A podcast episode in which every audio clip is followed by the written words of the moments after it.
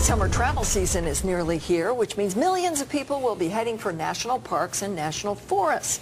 As it turns out, a few of them won't be coming back. Each year, hundreds of people are reported missing in our parks and forests. Most are eventually found, but there's a smaller category of cases that never get solved, including a few close to home.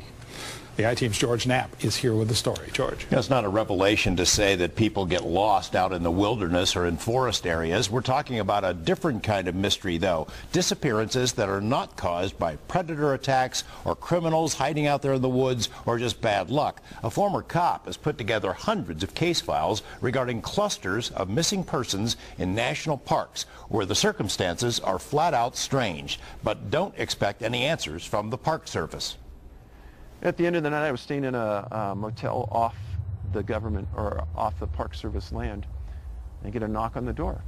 The person who confided in law enforcement veteran David Paulides was a government employee who told one heck of a story about people who vanish in national parks, places like Yosemite, but also national forests, including the Toiyabe west of Las Vegas.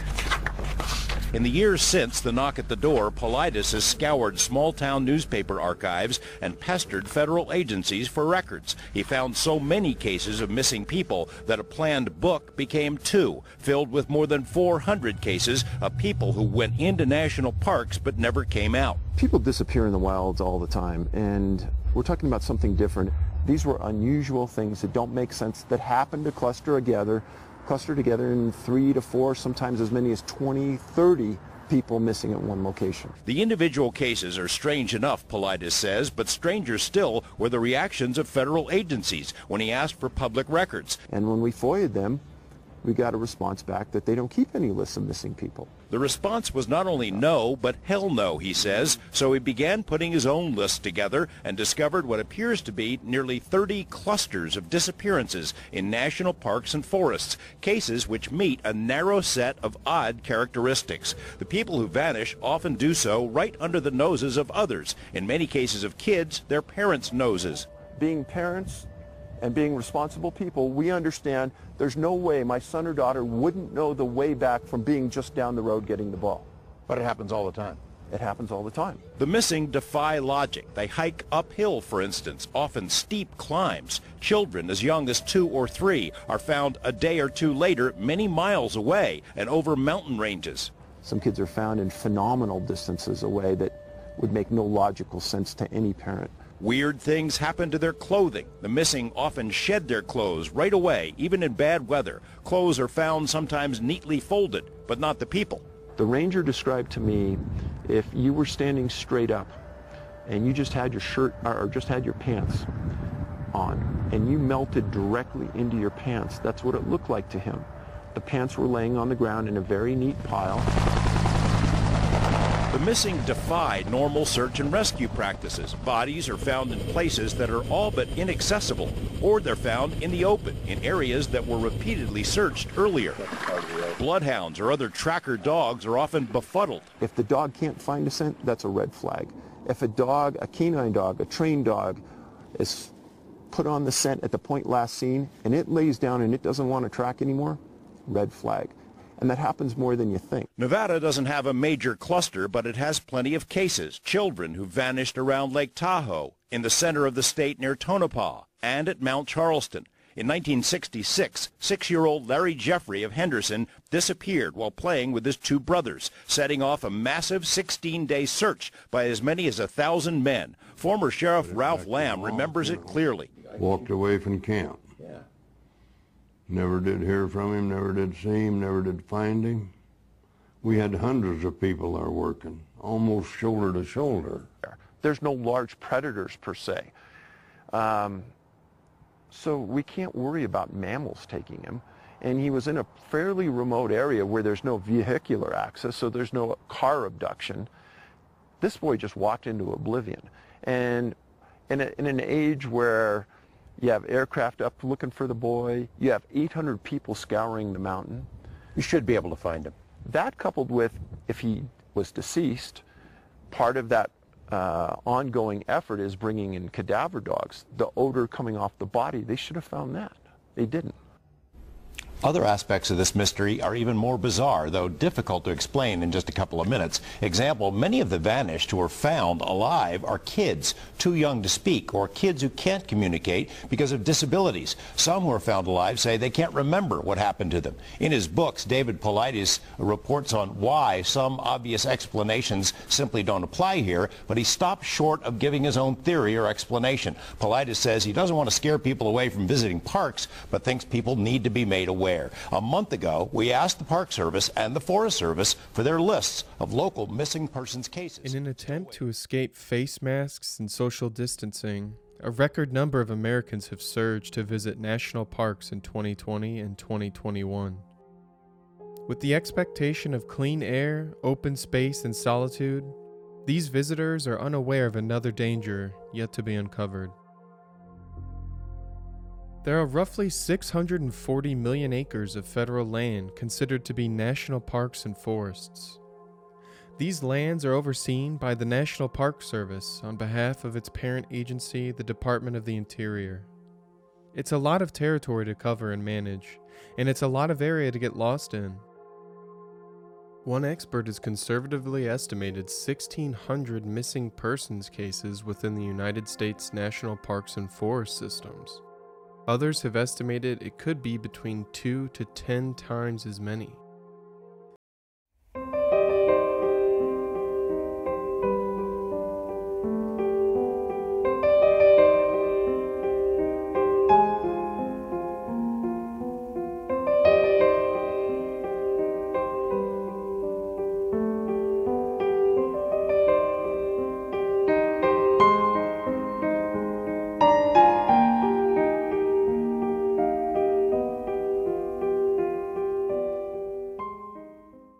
David Paulides is the leading civilian expert who began researching, tracking, and exposing these cases.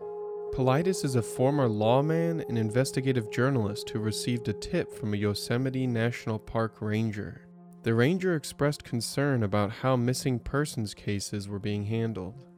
The ranger complained that the National Park Service would mobilize resources, coordinate manpower, and spare no expense while the cases were the focus of media attention. However, as publicity and search and rescue efforts faded, the cases were forgotten. Paulides filed Freedom of Information Act requests petitioning for a list of disappearances, he received a response from an attorney who initially balked at his request until stating that no central database existed. He proposed that one could be created for the Yosemite National Park, but Paulides would need to cover the costs, estimated at $34,000. Additionally, they offered to complete a master database for all 383 national parks for a fee of $1.4 million. For this reason, there is no way of knowing how many have gone missing because, troublingly, there is no centralized registry or database to catalog and track these disappearances. This discovery is what led Paulides to form the Missing 411 and Can-Am Missing projects.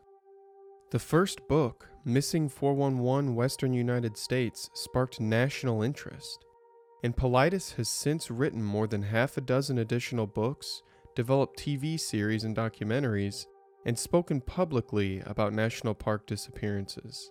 These books are titled after the number that can be dialed by Americans to reach the local information directory. Therefore, the title Missing 411 is supposed to be interpreted as, quote, missing information, unquote. In these books, Paulides has collected and compiled cases according to geographic clusters. These outlier cases could not be explained by animal predation, mental illness, criminality, voluntary disappearance, or other causes, and yet they shared uncanny and unexplained commonalities. These profile points have changed over the years.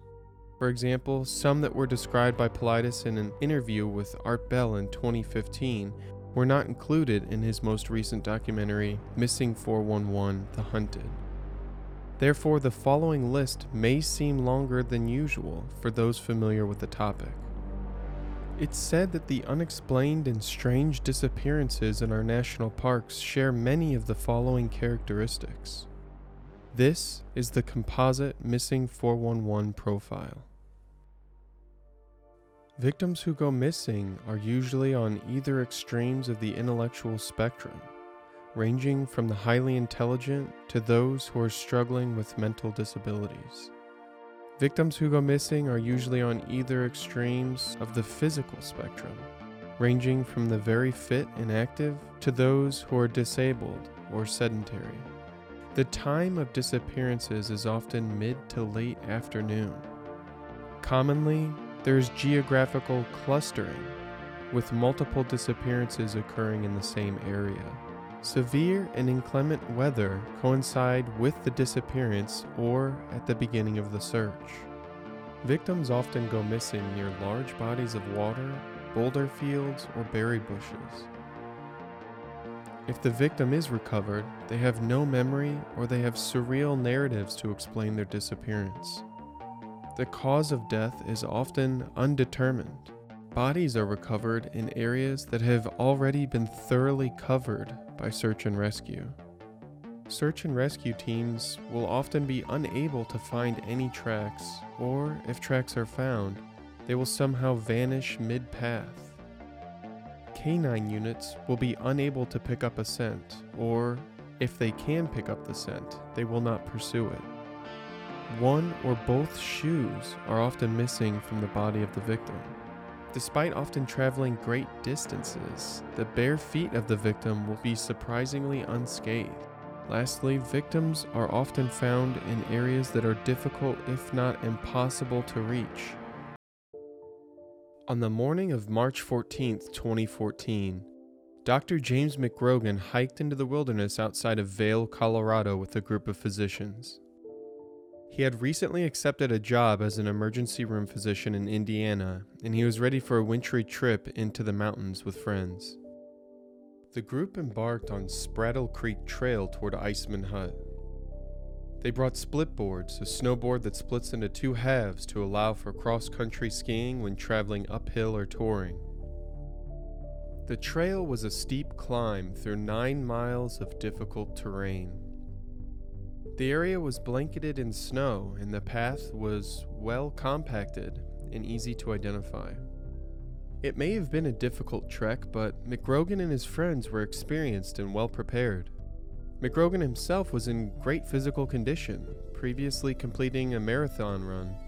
He was equipped with a working cell phone, extra battery, GPS tracker, food, and water supplies in his pack.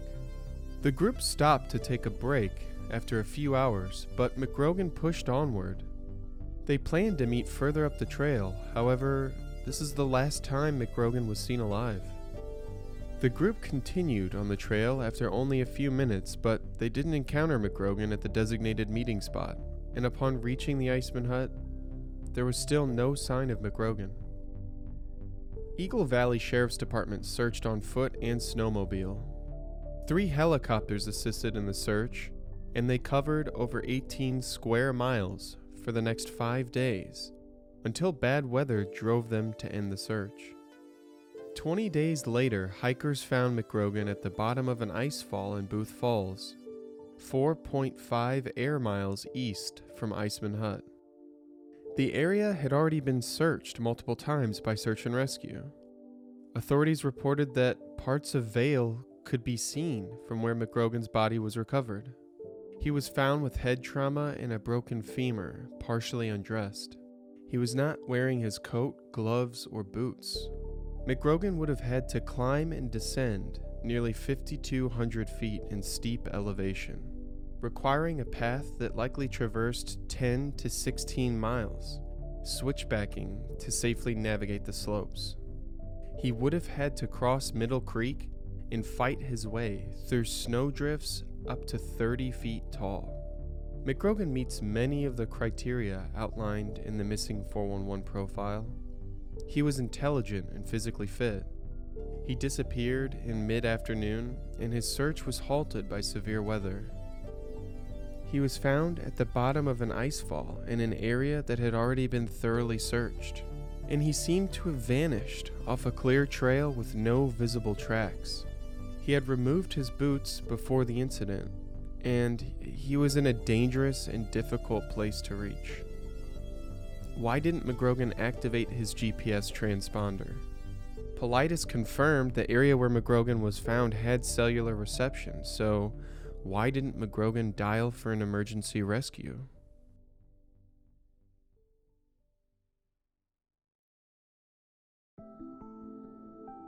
Bart Schleyer was a practiced outdoorsman, an accomplished wildlife biologist with experience in the Grizzly Bear Recovery Project in Yellowstone and the tiger conservations in Siberia. Paradoxically, Schleyer was also an avid hunter, and he was prone to spending weeks or even months in the wilderness, bow hunting wildlife. Schleyer was last seen alive by the pilot who flew his chartered float plane to Reid Lakes in the Canadian Yukon Territory on September 14, 2004. The plane would return two weeks later to pick up the hunter, but he was nowhere to be found. Schleyer was well prepared for his trip. He brought three Action Packer crates of gear. One crate was filled with canned food that would last a couple of weeks. The second crate was filled with his clothing for the trip, and the third contained his camping gear, including a good tent, sleeping bag, inflatable boat, and more. After he was reported missing on September 30th, Mounties from the RCMP in Whitehorse, over 175 miles away, investigated his campsite. They found the remains of a meal at his camp, but the food crate was secured. They discovered his boat a half a mile from the camp in the brush shore of the lake. It had been secured at both ends in the thick brush. With the weather deteriorating, the Mounties speculated that Schleyer had hiked to the Klondike Highway. However, his friends were adamant that this was not a possibility as he had not contacted any of them. Dissatisfied with the RCMP's response, a friend of Schleyer's in Whitehorse, named Dib Williams, returned to the campsite with a friend. They found Schleyer's camp. His tent had been knocked down, and they discovered his backpack, bear spray, VHF radio, and knife on site.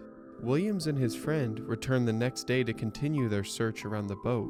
Less than 200 feet in the woods, they discovered Schleyer's bow with handmade arrows and a buckskin quiver.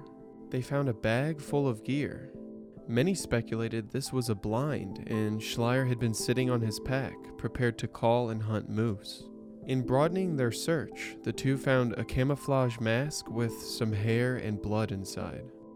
On October 3rd, Mounties returned to the scene with conservation officers and civilians to begin a grid search. Further searching turned up a baseball cap, camouflage pants, and camera. These were not damaged, scratched, torn, or bloody. Bones were discovered 200 feet away. The teeth were used to identify the bones as those of Schleyer. Speculation centered on a bear or wolf attack. However, there was no sign of a death struggle nearby. The surrounding area was covered in undisturbed moss. The clothing would have been damaged and soaked with blood. Additionally, scat from bears and wolves nearby were collected and tested. While they did contain bone, there was no sign of fabric. In other instances of bear attacks on humans, clothing is often found mixed with remains in the bear's scat. In other cases, bears will cache their prey, meaning they will bury it for storage and return at a later date. But there was no such cache nearby. Lastly, bears do not seek to incapacitate or slay their prey. They will simply begin to eat, whether their prey is alive or not. This would have led to a gruesome and messy scene, but searchers could find nothing of the sort. His campsite and bag were left undisturbed, but attacking animals would likely return to investigate, especially for the canned goods. Bears can and will eat through tin cans. Schleyer meets many of the criteria outlined in the missing 411 profile.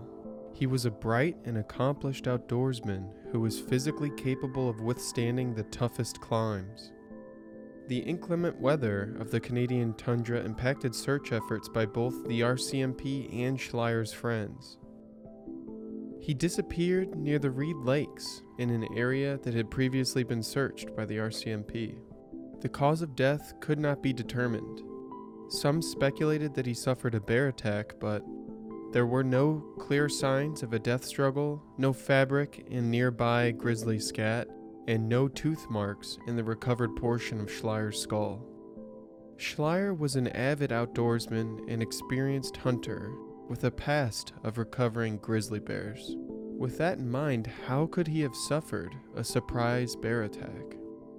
How had his clothing been removed without claw or tooth marks? And with no sign of a struggle or remains nearby, what happened to him in those woods?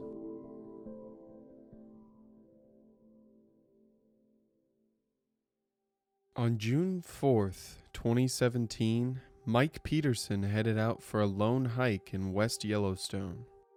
He wore an orange hunting vest and waders, and he was well equipped packing bear spray, food, and a firearm. He began down a familiar trail, one he had hiked with his children in the past. In fact, he was so familiar with the trail that he knew where he would have cell service. Throughout the hike, he texted his girlfriend, Bonnie Sanger, who was at a different area of the park. He arranged for her to pick him up at 6 p.m., and they would start a fire, cook dinner, and relax. Sanger arrived at the arranged location at 6 p.m., but there was no sign of Peterson. She waited for him, and at 7:20 p.m., she heard four gunshots in the woods. She called the local sheriff's office, and a search and rescue operation began at 10 p.m. Over 40 individuals participated in the search and rescue, including canine units and helicopters. They combed the park in search of Peterson, but severe weather impaired the search, grounding the helicopters for a time. It wasn't until three days later that they found Peterson's body in Beaver Creek. Searchers found Peterson's orange vest and bear spray half a mile away from the river. Upon further searching, they discovered his pack and firearm in a second location. Some speculated that Peterson had been surprised and driven into the water by a bear, but the search and rescue team never uncovered bear tracks around Peterson's body or belongings. Mike Peterson matches many of the missing 411 profile points. He was a physically fit outdoorsman with backcountry experience, and he was familiar with the area. He disappeared in the late afternoon, and his disappearance coincided with Jeff Murphy, another hiker who disappeared from Yellowstone in that same week. The search for Mike Peterson was impaired by severe weather, and he vanished into Beaver Creek. The sheriff's office speculated that Peterson had crossed the creek early in the morning, but snowmelt upstream had dramatically increased the height and speed of the water when he returned. They guessed he had been swept off his feet and drowned. But that doesn't explain why Peterson would have left his belongings behind if he planned to return to Sanger. As an experienced outdoorsman, he had enough supplies and means of communication to simply signal for help and wait. While Peterson was recovered, many questions still remain and will likely never be answered. David Horsey and Frederick Hardesty went camping on the North Nahanni River in the Northwest Territories of Canada on June 12, 2005. The two friends traveled to the area on a wilderness hunting trip, and they stayed 125 kilometers north of Fort Simpson. They were described as experienced bushmen, comfortable in the rugged outdoors. They were set to explore the Nahanni Park Reserve, which was christened in 1976. Its name comes from the indigenous language of the Dene people, who occupied the area for thousands of years. Their oral history contains many references to the Naha tribe, which means the people over there. The Naha lived in the mountains and regularly descended into the lowlands on raids. However, it's been recorded that these people mysteriously and abruptly vanished from the area. Geographically, the reserve contains part of the Mackenzie Mountains and Virginia Falls. It is largely composed of backcountry terrain, thousands of square miles that have been largely unexplored. Even now, some areas remain accessible only by air, water, or arduous hiking. Rod Gunderson, a mutual friend, offered his cabin to Horsey and Hardesty, and when he left them on June 12th, both men were still alive. Four days later, he noticed smoke from small fires as he returned to find the two men missing. When he tried the doors to the cabin, he found they were locked. Inside, it was still well supplied with food and firewood. Concerningly, the men had left their firearms behind.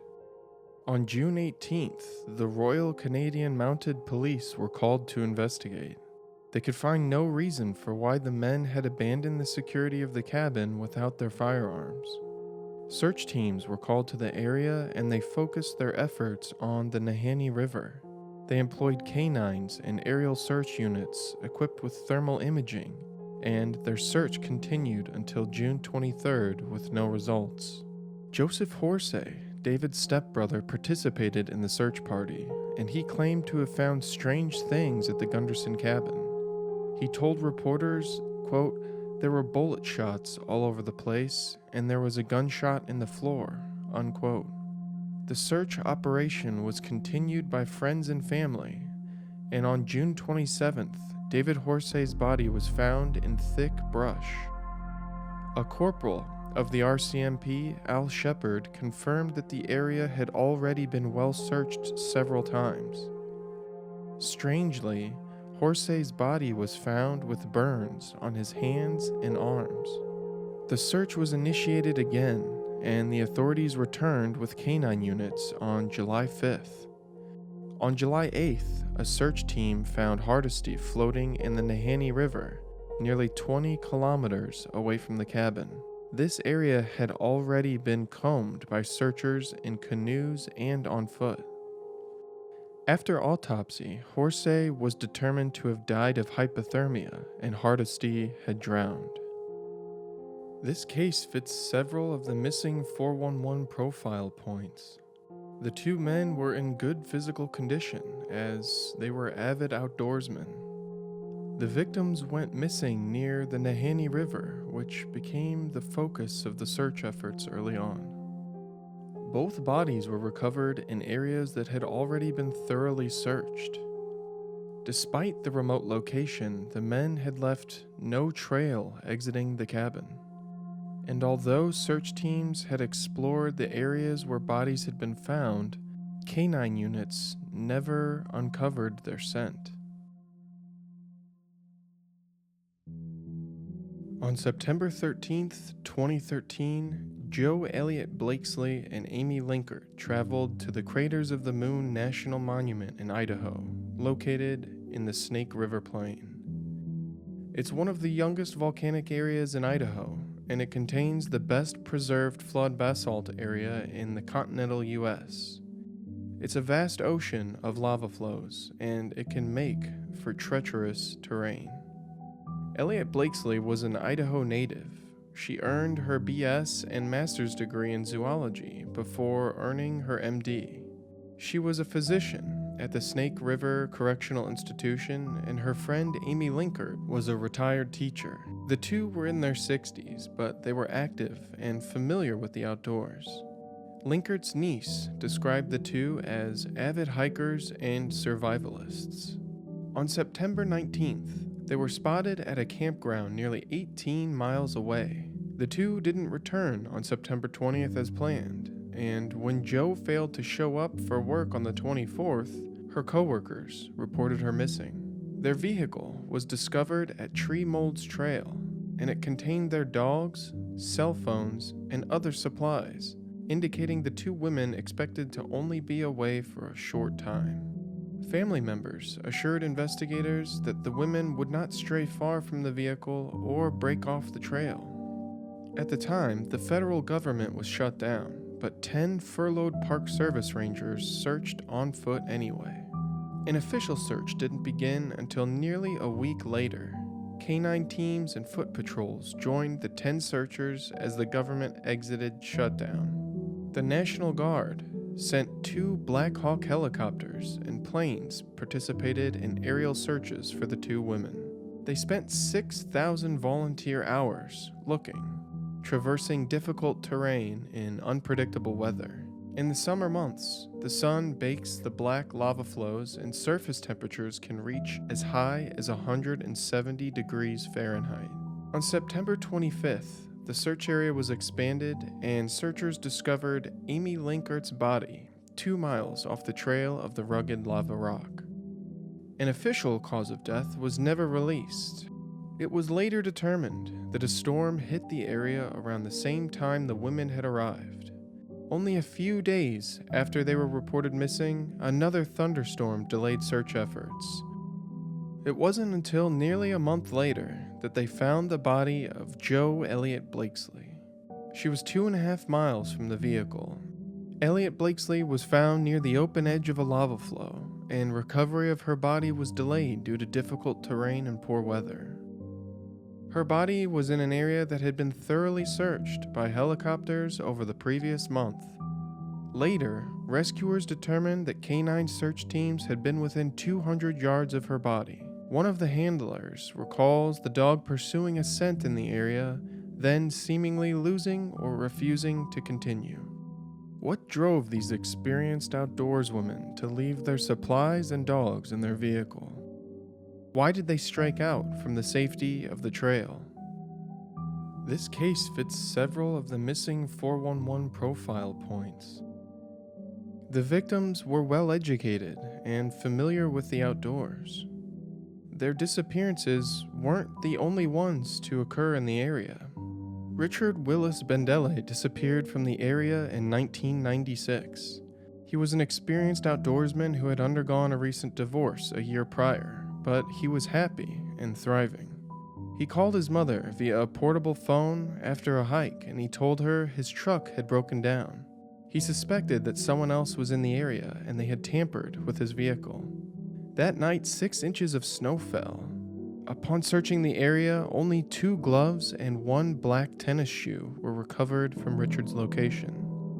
When police discovered his vehicle, they found the battery could turn over and one of the windows was smashed out. The search party included volunteers on foot, canine units, planes, and helicopters, but Bendele was never heard from again. Inclement weather occurred near the time of the disappearance and delayed the search efforts. The cause of their deaths was left undetermined the location of both Linkert and Elliott Blakeslee's bodies were in areas that had already been well searched. Canine units could not find a scent for Linkert, and they seemed to temporarily pursue Elliott Blakeslee's before resigning from the effort altogether. Terrence Woods Jr. was a freelance filmmaker who was working for Raw TV a production company filming the Gold Rush series for Discovery Channel. The show followed David Turin as he explored disused mines across the western U.S. On October 5th, 2018, they were filming at the Penman Mine in Idaho County, near the ghost town of Orogrande. They were in the larger Nez Perce Clearwater National Forest when Woods disappeared during a day shoot on location. He has not been seen since. Woods grew up in Maryland, near Washington, D.C., but moved to London to pursue a master's degree. Upon graduating, he worked on high profile British shows, most notably The Voice UK. He was familiar with frequent traveling and shooting on location. He had participated in previous shoots in the wilderness of Turkey and Alaska, and his backcountry experience was non negligible. He had no history of anxiety or depression. However, friends say he was not excited to travel for this shoot. In the early morning of his disappearance, he texted his father that he would be cutting short his time on the shoot by a number of weeks.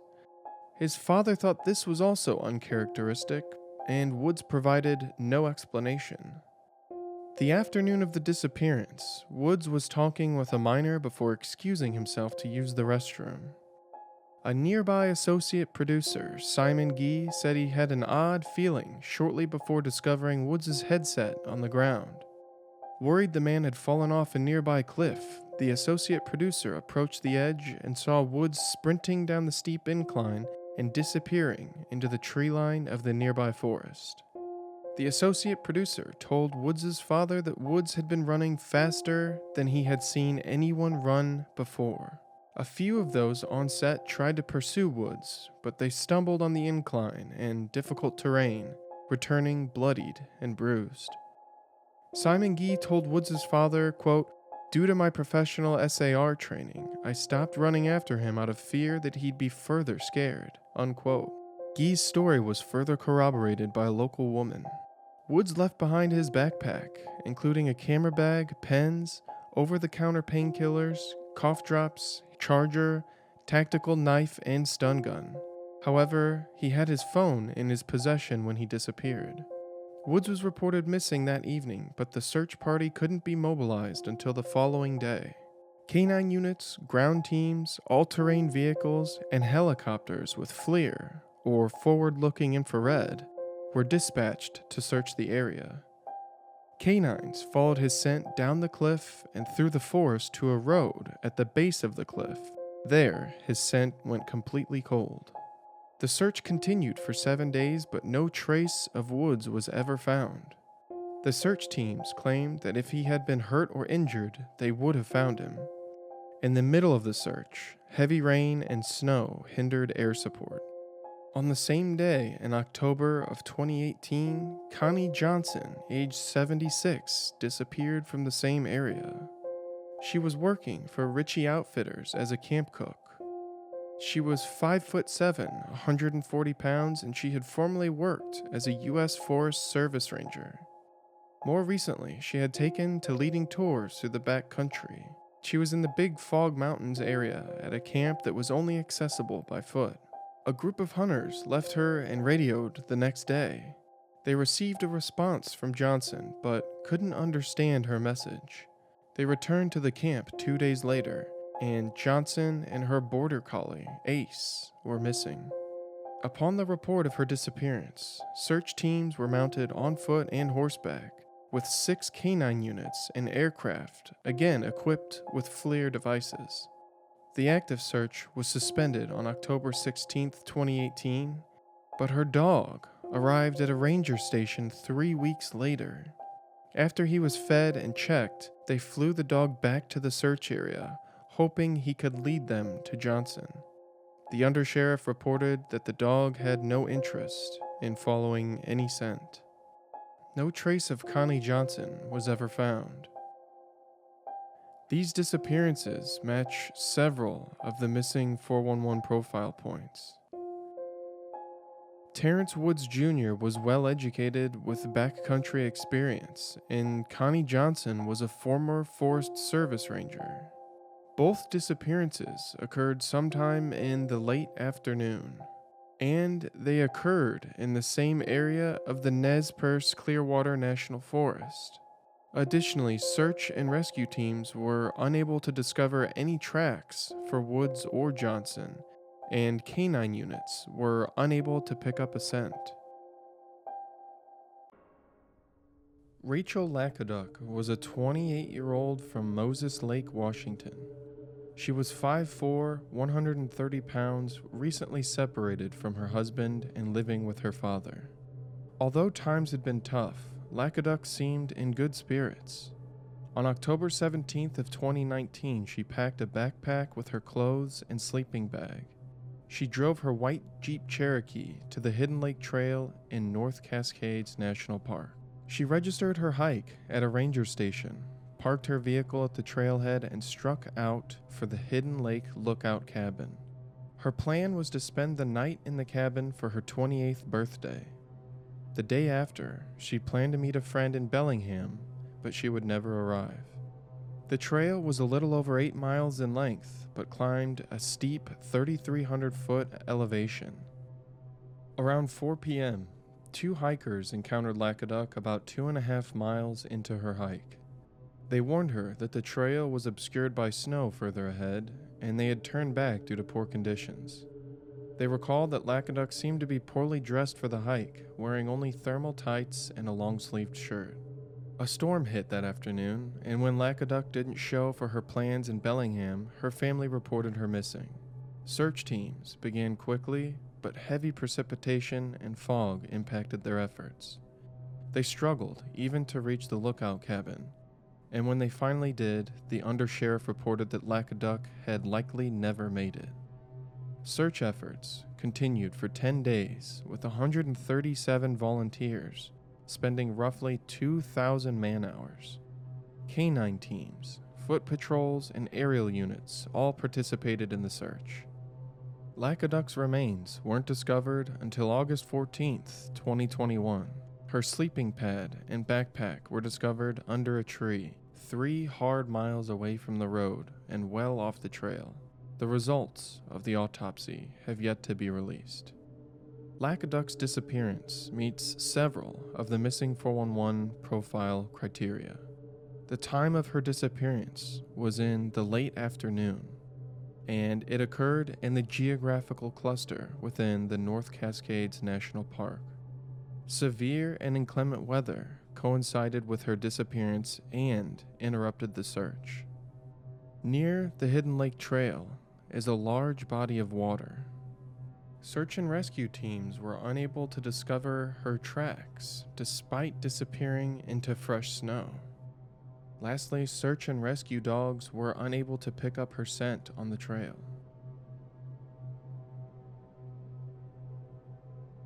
Tom Simonseth was a 66 year old man from Mount Vernon. He was described by friends as very athletic and familiar with the outdoors. After retiring from a career in education, he took up hiking with encouragement from two of his closest friends. Simonseth was familiar with the Hidden Lake Trail. He had previously tried the trail multiple times, but he was always deterred by the snow. Less than a year after Lacaduc's disappearance, Simonseth tried the trail again on May 22nd. He told his wife he would return by 7 p.m. that night. Two hikers on the mountain encountered Simonseth on the trail. Just as with Lacaduc, these two hikers had turned back because conditions were worsening further ahead. It has been speculated that Simonseth likely followed their footprints and made a choice to turn back as the snow worsened. His wife reported him missing, and two friends began to search the area that night. They had mountaineering experience and over 20 years of search and rescue experience between the two of them. They knew Simonseth didn't have the equipment to survive the night, and they hurried to the site to find his car still parked at the trailhead. They searched the area until midnight, then slept nearby until the earliest sign of daybreak. Search and rescue teams from Skagit and other nearby municipalities participated in the search the next morning. Even units from the U.S. Border Patrol and Navy participated in the search. Helicopters from Spokane County flew the area while ground teams combed the difficult terrain. Search and rescue efforts were interrupted by snow and impaired visibility. However, they continued their search for days, looking for signs of an avalanche or particular tree wells where Simonseth could have been swept away. On July 29, 2021, the Snohomish County Sheriff's helicopter team recovered remains that are thought to be those of Simonseth. However, identification is still pending. The case of Tom Simonseth fits several of the missing 411 profile points. He was described by friends as athletic and familiar with the outdoors. His disappearance occurred shortly after encountering the two hikers that afternoon. He disappeared from the same Hidden Lake Trail in North Cascades near the same area where Lacaduc disappeared. Snow and impaired visibility occurred around the time of his disappearance and during search and rescue efforts. The Hidden Lake Trail is also near a large body of water Search and rescue teams were unable to find any tracks from Simonseth. Lastly, search and rescue dogs were unable to pick up any scent. On April 30th, 2019, detectives arrived at the Colonial Creek campground in the North Cascades National Park after receiving a report from National Park Service rangers that a vehicle had been parked in the area for several weeks. The vehicle was a Honda Element that belonged to Richie Collins. Collins was 6'1 and 275 pounds. He was a father and a 58 year old veteran with 23 years of military service and experience in Border and Customs Patrol. He was not known to be a camper or hiker. He had high blood pressure and a bad knee. The vehicle showed clear signs of not having left the area, and detectives discovered the key on the roof with no other sign of Collins. On the passenger seat, a map of the Cascade Mountains was open. While press and news reports are limited, Brittany Collins reported that Newhalem Rangers searched a seven mile radius around the vehicle, bringing cadaver canine units as well. The Colonial Creek campground has a reservoir over 300 feet deep, and it was reported to have been dredged in the search for Collins's body. After speaking with Collins's daughter, detectives discovered that his large collection of firearms was also missing. Over 35 weapons had been removed from the home. The gun cases themselves had been left behind and strewn about as if the place had been ransacked. Brittany Collins believes his collection was stolen and his car had been ditched in the area by the perpetrator or perpetrators. Collins' brother, Randy, reported that the apartment was in absolute disarray upon entering. This was uncharacteristic for Ritchie, who was fastidious in nature. Collins was described as a loner, often keeping to himself. It wasn't uncommon for him to go days or weeks without being heard from. Reports of the last sighting of Ritchie place him with a small book bag leaving his home. But the timelines are mixed, placing the sighting in early March or late April. It was later discovered that the gun safe had been pried open, but detectives theorized these pry marks were made by Collins. A professional estate manager and trustee took over Collins' property, but in an unfortunate twist of fate, they quickly sold all his belongings and home. On July 6th, several children discovered partial remains near the 4th of July campground in North Cascades. It was five miles away from the parking lot at Diablo Lake, where Collins' car was found. Nearby were some of Collins' belongings, which were used to identify him. However, his head was missing. The autopsy has yet to be completed. Mark O'Neill and Kim Crumbo were half brothers who traveled to Yellowstone National Park in September 2021. They had planned a four night backcountry excursion to Shoshone Lake, the second largest lake in Yellowstone. When they didn't return as planned, a family member reported them missing on Sunday, September 19th. Crumbo, age 74, was from Ogden, Utah. He was a former Navy SEAL, and he had retired after two decades working for the National Park Service. He had worked as a river ranger, park ranger, and wilderness coordinator in Grand Canyon National Park. He had worked as an environmental activist, even into his retirement.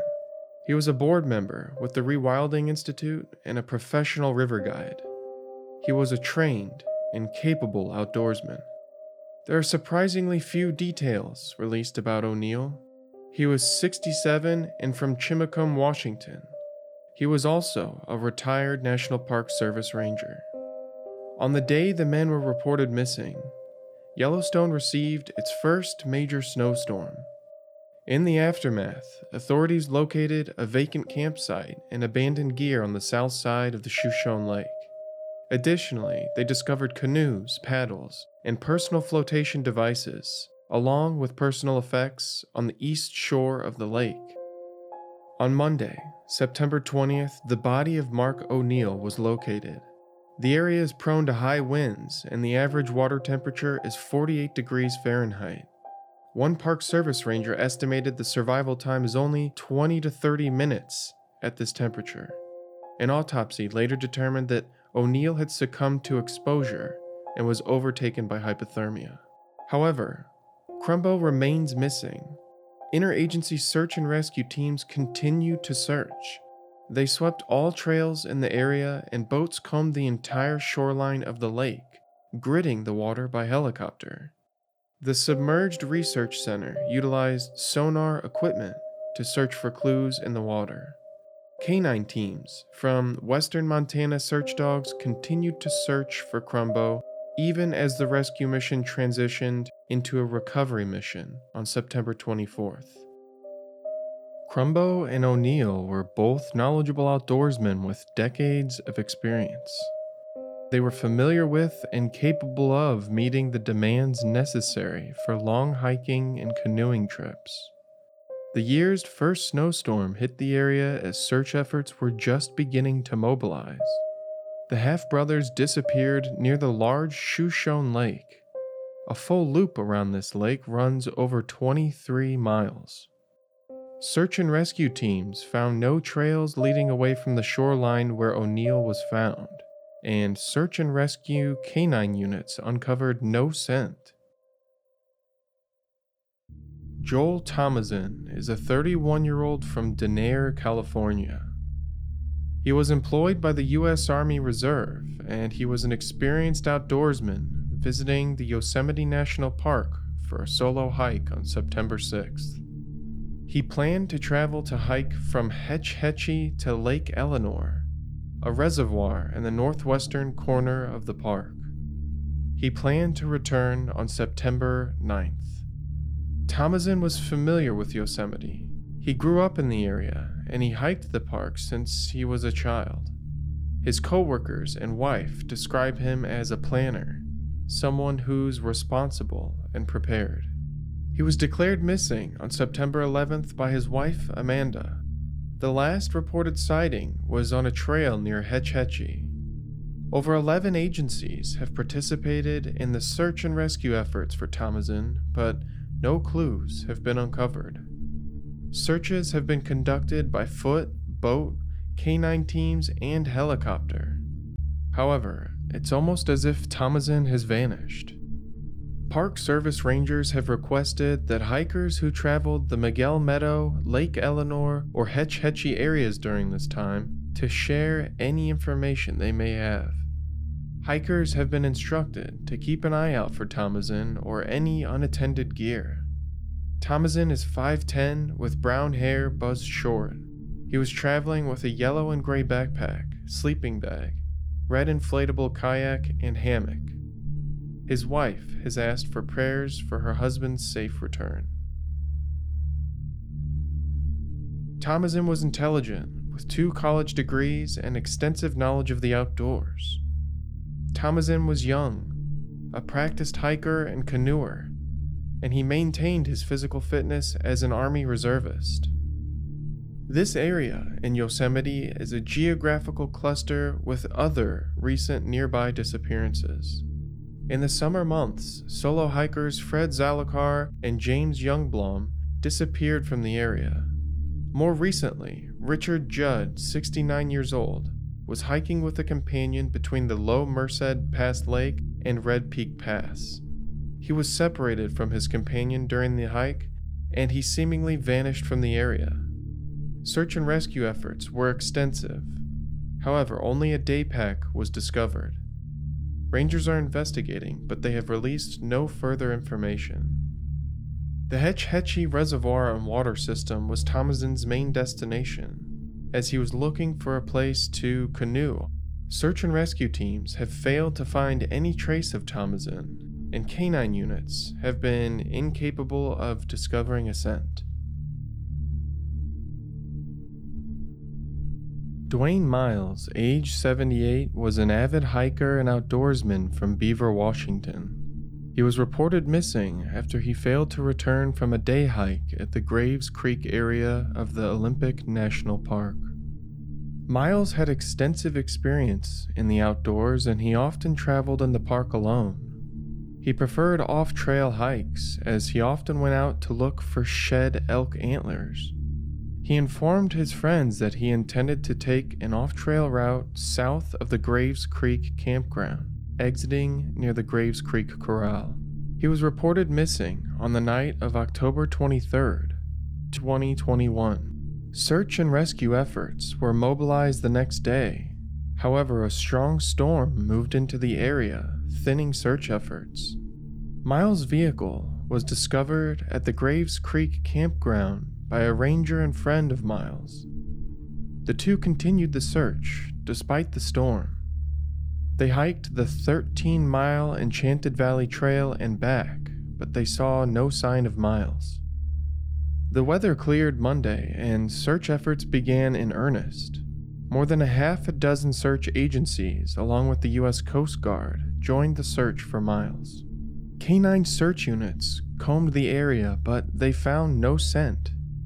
Verizon has volunteered to support communication efforts as the search continues. A spokesperson has described the area as difficult to search. It has a dense understory with thick vegetation and uneven, wet terrain. Miles is 5'9 and 185 pounds. He has gray hair and blue eyes. He was last seen wearing black rain pants and a camouflage jacket. Miles was a capable outdoorsman who was comfortable navigating backcountry terrain. He was described as very fit.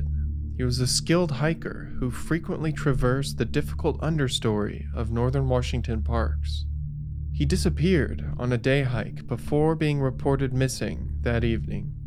Countless other hikers have disappeared in the Olympic National Park area, including Chet Hansen, Gil Gilman, John Devine, and more.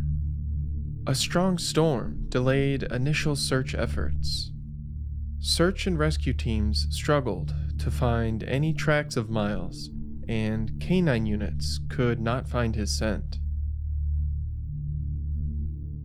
These cases have few leads and even fewer clues.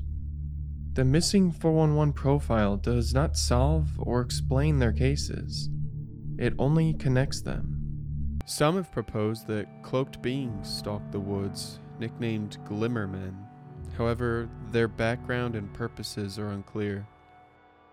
Cave creatures similar to the goblins of Hopkinsville have been proposed because Paulides' map of the missing closely resembles a map of the U.S. cave systems in our national parks.